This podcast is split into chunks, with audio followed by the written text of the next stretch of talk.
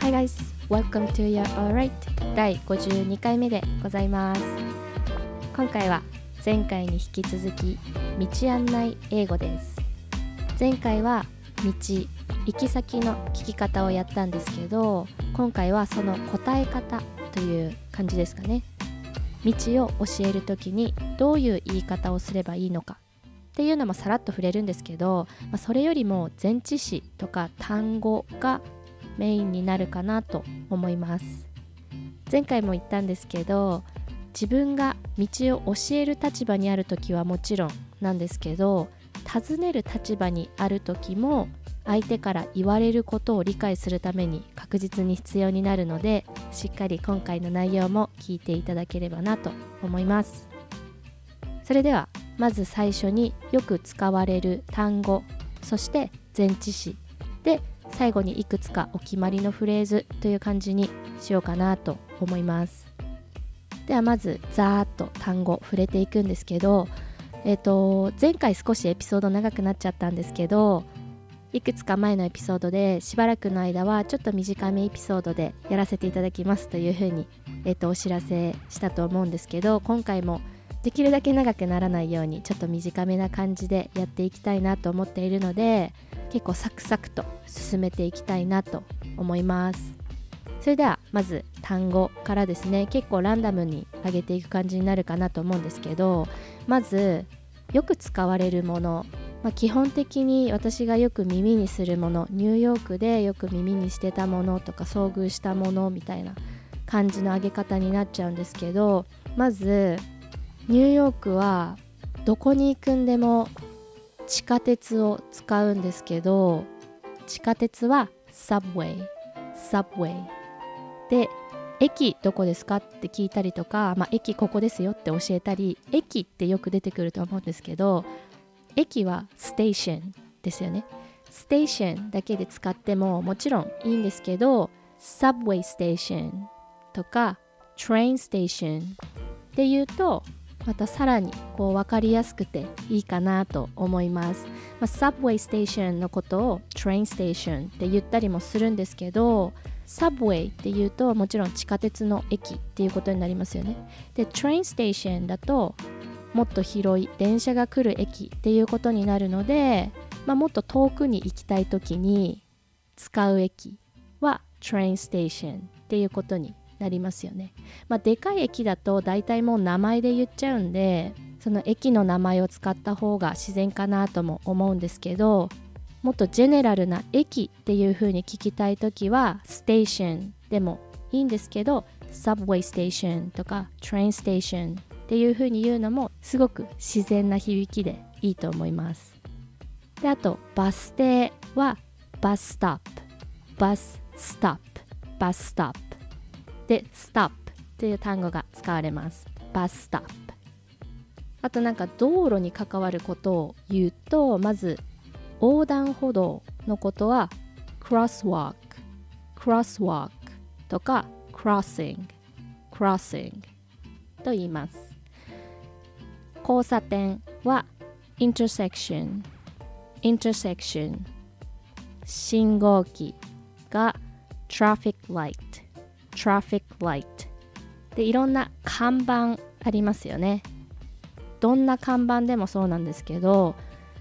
例えば道路の上にあるようなここあとどれぐらい行ったらこの町に着きますよみたいな看板もそうだしこのお店は何ていうお店ですっていう風にお店の前に出てるような看板も全部そうなんですけどそういう看板のことを sign sign と言います。あとトンネルのことを tunnel tunnel これは発音に注意ですね。tunnel トンネルと言っても通じないので気をつけてください。tunnel であといわゆる高速道路のことを highway highway と言います。あとはえっ、ー、と道路のことを road road って英語で言うんですけど例えば道を教える時にこの道をまっすぐ行ってくださいっていう時に road っていう単語も、ま、使われるんですけど歩いてる人に対して特に言ったりする時は street street で、まあ、ストリート何々通りとかの時に使われる street っていうのがもっと自然かなと思います。street でこう道案内する時にあそこの角を曲がってくださいとかここの角にありますとか角っていう言葉よく使うかなと思うんですけど英語では corner corner と言います。あとこの表現日本ではあんまり使わないんじゃないかなと思うんですけど block block っていう表現すごくこういう道案内みたいな時にすごく使うんですけど block っていうのは、まあ、いわゆる区画っていうか道を歩いていると次の曲がり角までの間のこの何て言うんですかね一区画っていうんですかねありますよね。これのことをブロックブロックと言います。なのでここからワンブロック先っていうと、まあ、つまり次の横断歩道を過ぎるまでのこの区画は過ぎますよっていうことになります。まあ後でもやるんですけど例えば Go straight ahead for two blocks っていうと2ブロック分まっすぐ行ってくださいっていうことなので、まあ、つまり2回横断歩道を渡ってくださいっていうことになりますね。で次は、まあ、建物系で言うとまず建物こうジェネラルな建物っていうのは building building と言います。であと博物館とか美術館とかまあ日本語でもミュージアムって言うと思うんですけど英語でミュージアムミュージアム。あと、まあ、その辺によくあるような日用品を買える場所つまりまあスーパーみたいなところなんですけどのことを grocery store grocery store と言います。grocery っていうのは、まあ、日用品っていうことなんですけどこういう普段のお買い物のことを grocery shopping って言ったりします。grocery shopping なのでそういう日用品普段使うものを買う場所は grocery store と言います。これは食べ物も含めなんか野菜とか果物とか普段食べるものも含めなので日常的な買い物はだいたい grocery shopping で表現されます。なのでそれを買う場所は grocery store grocery store ですねあとパン屋さんは bakery bakery それから美容室は hair salon hair salon あとネイルをやる場所は nail salon nail salon であとあっちこっちにある、まあ、いわゆる日本でいうコンビニ日本のコンビニは convenience store convenience store convenience store なんですけどアメリカでは convenience store って言っても多分あんまり通じないと思うのでアメリカでは例えば corner store corner store とか deli deli っていうのが使われますあとは smoke shop smoke shop がすごいあちこちにあるんですけどこれは、まあ、コンビニっぽくもあるんですけどもっとスモークショップってスモークって言ってるぐらいなので、まあ、タバコとかそういうものが買える場所をスモークショップって言います。ちょっとしたスナックとか飲み物とかは売ってますよく。あとアイスクリームとかもあったりするかなっていう感じなんですけど、まあ、タバコとか煙系のものを置いているお店がスモークショップです。でこれ本当にすごいあちこちにあるのでこれはまあ特にニューヨークなんですけどスモークショップこれも道を教える時に結構使われるかなと思います。あとは薬局とかドラッグストア。まあドラッグストアは英語なんですけどドラッグストアけどドラッグストアっていうよりもファーマシーファーマシーっていうのがよく使われるかなと思います思います。薬局って言ってもあっちこっちであるようなアメリカのファーマシーにはドリンクがいっぱい置いてたりお酒も売ってるしお菓子とか、まあ、もちろん薬系あと化粧品とかまあ、日本の薬局と同じような感じかなと思うんですけど結構大きかったりするのでこのファーマシーファーマシーっていうのも結構分かりやすいので目印として使われるかなと思います。であとはこういう具体的などういうお店かっていうことじゃなくてお店っていうどんなお店でもいいんですけどお店っていうジェネラルなアイディアとしてお店っていうふうに言いたい場合は store とかあとはまあ shop とかでいいと思います。であとこれは英語日本語関係ないと思うんですけど誰でも知ってるようなでかいお店とかチェーン店の場合はお店の名前を大体言うかなと思います。例えばアメリカで言うと Macy's Macy's っていうでっかいデパートとかあとはスーパーマーケットっていう感じの Trader Joe's Trader Joe's とか Whole Foods Whole Foods とか。あとは本当どこにでもあるような Starbucks Starbucks とか。目印になりやすいかなと思います。っていう感じですかね。あと駐車場のことを Parking Lot Parking Lot と言います。Parking Lot Parking Lot 駐車場です。あとでかいショッピングモールのことをモールモールと言います。まあモールってことですね。モー。ルこんな感じですかね。なんかもっともっと上げると切れなくなっちゃうんでこの辺で単語は終わりにしたいと思います。で次前置詞ですね。結構前置詞だけ上げると分かってるよって思うようなものいっぱいあるんですけど、まあ、もう一回確認っていうことで特にこの今から言う前置詞よく使うんじゃないかなと思うので、まあ、確認の意味で前置詞上げていきたいと思いますまず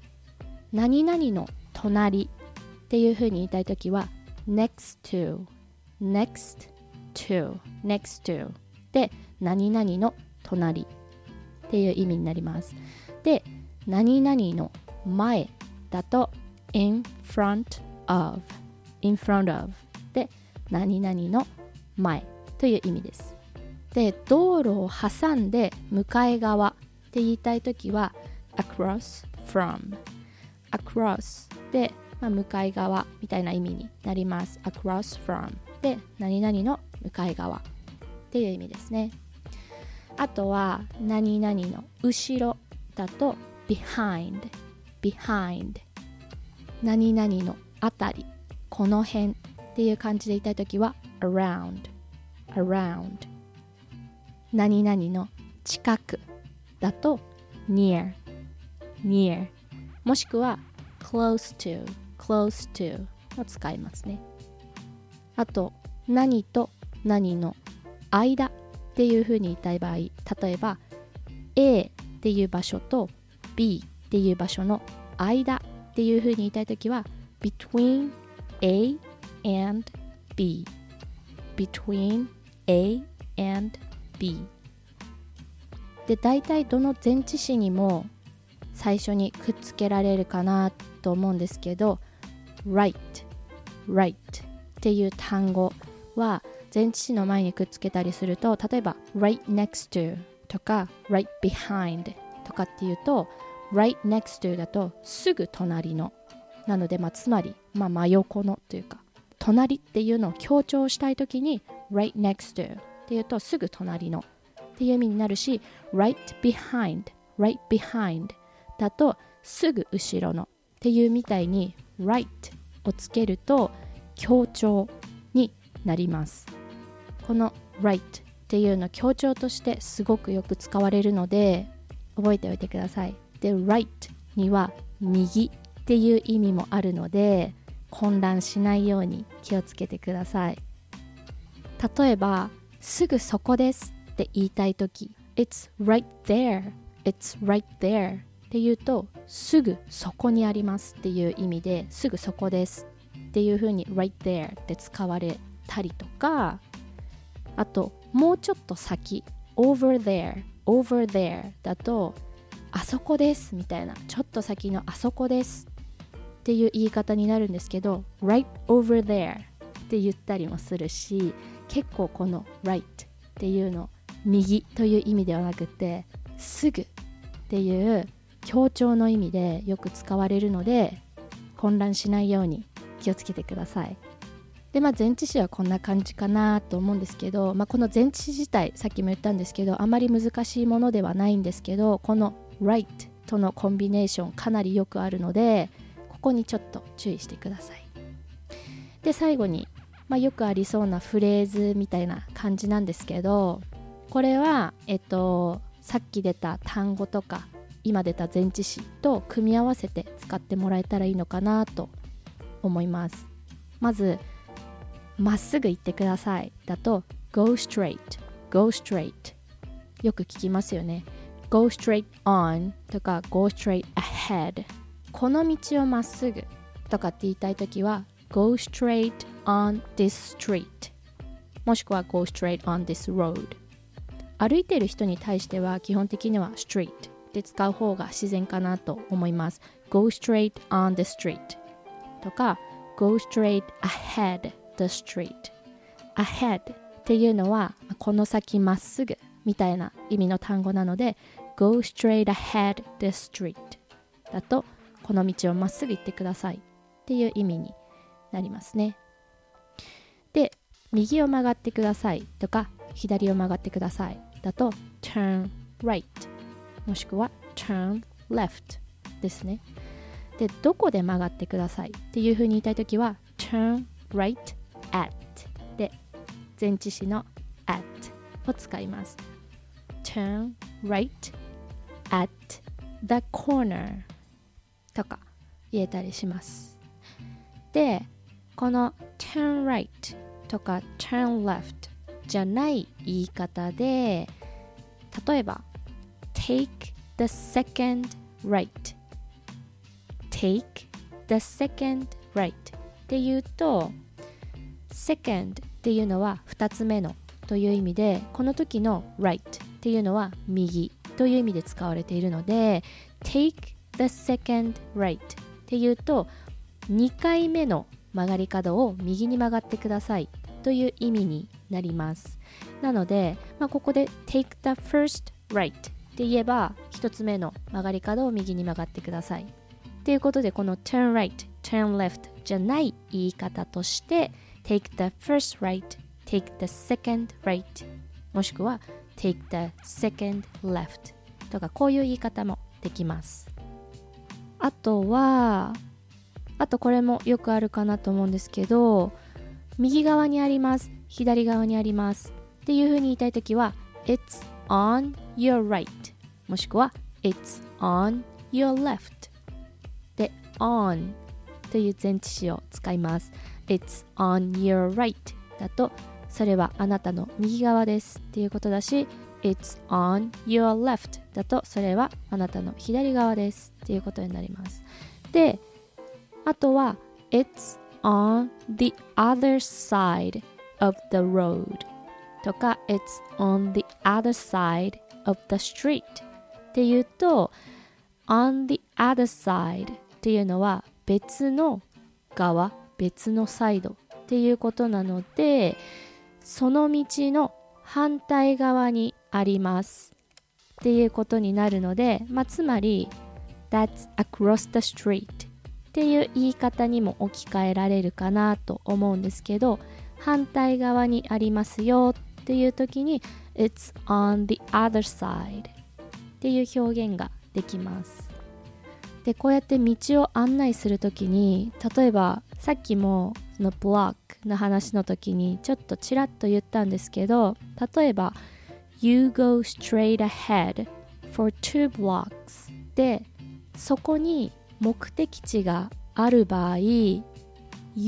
will see it on your right っていう言い方ができます You will see で will っていうこの未来形の形を使いますで You'll see it で省略するとなるんですけどこの You'll see it on your right っていうと、まあ、確実にあなたはそこに行けば右側にそれを見ることになりますよ。っていう直訳なので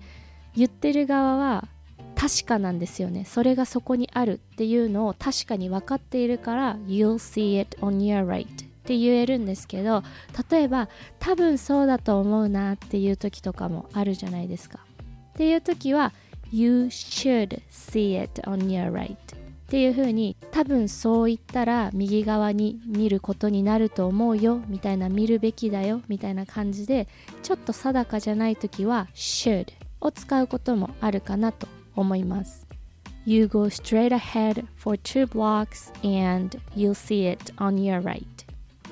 もしくは You go straight ahead for two blocks and you should see it on your right っ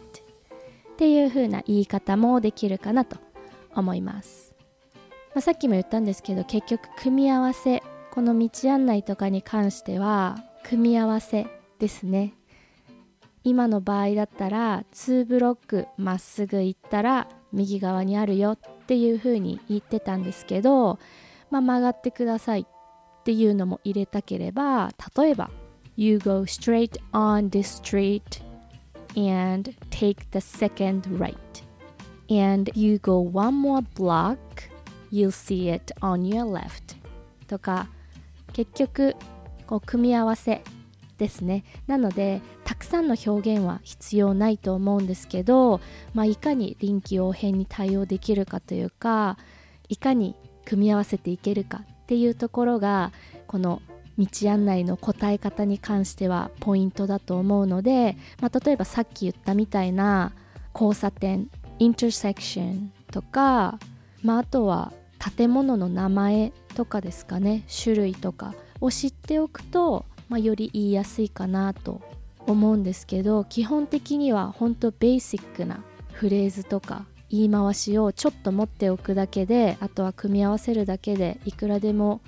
伝えることできるのでもし練習したい方は、まあ、例えば地図とか見てここに行くまでの道を説明する場合どう言ったらいいかなってちょっと自分で練習したりしてみるのもいいかなと思います。で前回質問のフレーズを出した時に時間についてとお金についても言ったので、まあ、一応それも触れておこうかなと思うんですけど例えばここからどれぐらいかかりますよっていうふうに言いたい時は It takes about 10 minutes by train, by bus, by car 今言ったのはここから train 電車だと10分ぐらい by bus バスだと10分ぐらい by car 車で10分ぐらいっていう風に言うときに it takes で take という動詞を使います it takes about 10 minutes by train by bus by car もしくは歩きだったら by walk で by walk でもいいんですけど on foot っていう言い方もできます。It takes about 10 minutes on foot 歩いて10分ぐらいかかります。っていう言い方ですね。でここ別に現在形にこだわる必要はなくて It will take about 10 minutes on foot って言ってもいいしこの辺は、まあ、臨機応変とかそのシチュエーションに応じてっていう感じなので割と自由です。なんかこういう表現集が載った本とかフレーズが載った本とか、まあ、今もこうやって私も例を挙げて言ってるんですけど別にそれにカチッと習う必要はなくってもちろん自分で作り変えてもいいというか自分で話すのがまあ、言葉というか会話なのでこれしか正解じゃないっていうことではないのでそこだけ、えー、と何回も言ってるんですけど意識するようにしてください。こう言わないとダメっていうことは一切ないのでリラックスしてというか自由な感じでいいと思います。であとお金について言う時は It would probably cost about how much っていう感じで、えっと、いくらか完全に分かる場合は it costs about って感じで will を使ってもいいし it costs about っていう感じで現在形で言ってもいいんですけどだいたいこれぐらいかなっていう感じで言いたい時はこう想像の内容を話していることになるので would この使い方いろんなエピソードの中で言ってるんですけど想像を話す時によく使われるものなので It would probably cost about $10 みたいな感じで probably っていうのは多分ですね。ちょっと定かじゃないんだけど多分これぐらいだと思うよっていうふうに言いたい時に would を使うのもいいと思います。しかも would こう表現を柔らかくする効果もあるというか丁寧な響きにするっていうところもあるので、まあ、知らない人と話す時特に would 大活躍するので何度も言ってるんですけど would の使い方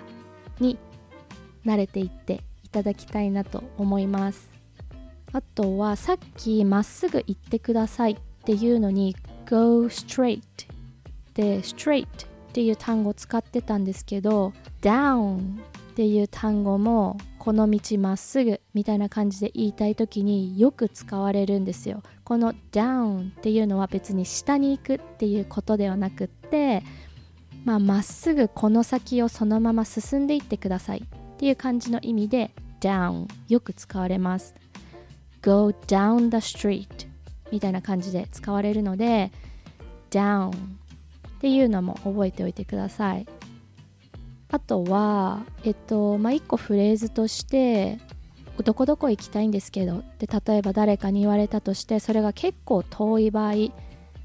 電車乗った方がいいよとかバス乗った方がいいよっていう時に歩ける距離じゃないよって言いたい時 It's not within walking distance. It's not within walking distance っていう表現ももしかしたら使えることあるかもしれないかなと思います。within っていうのは何々以内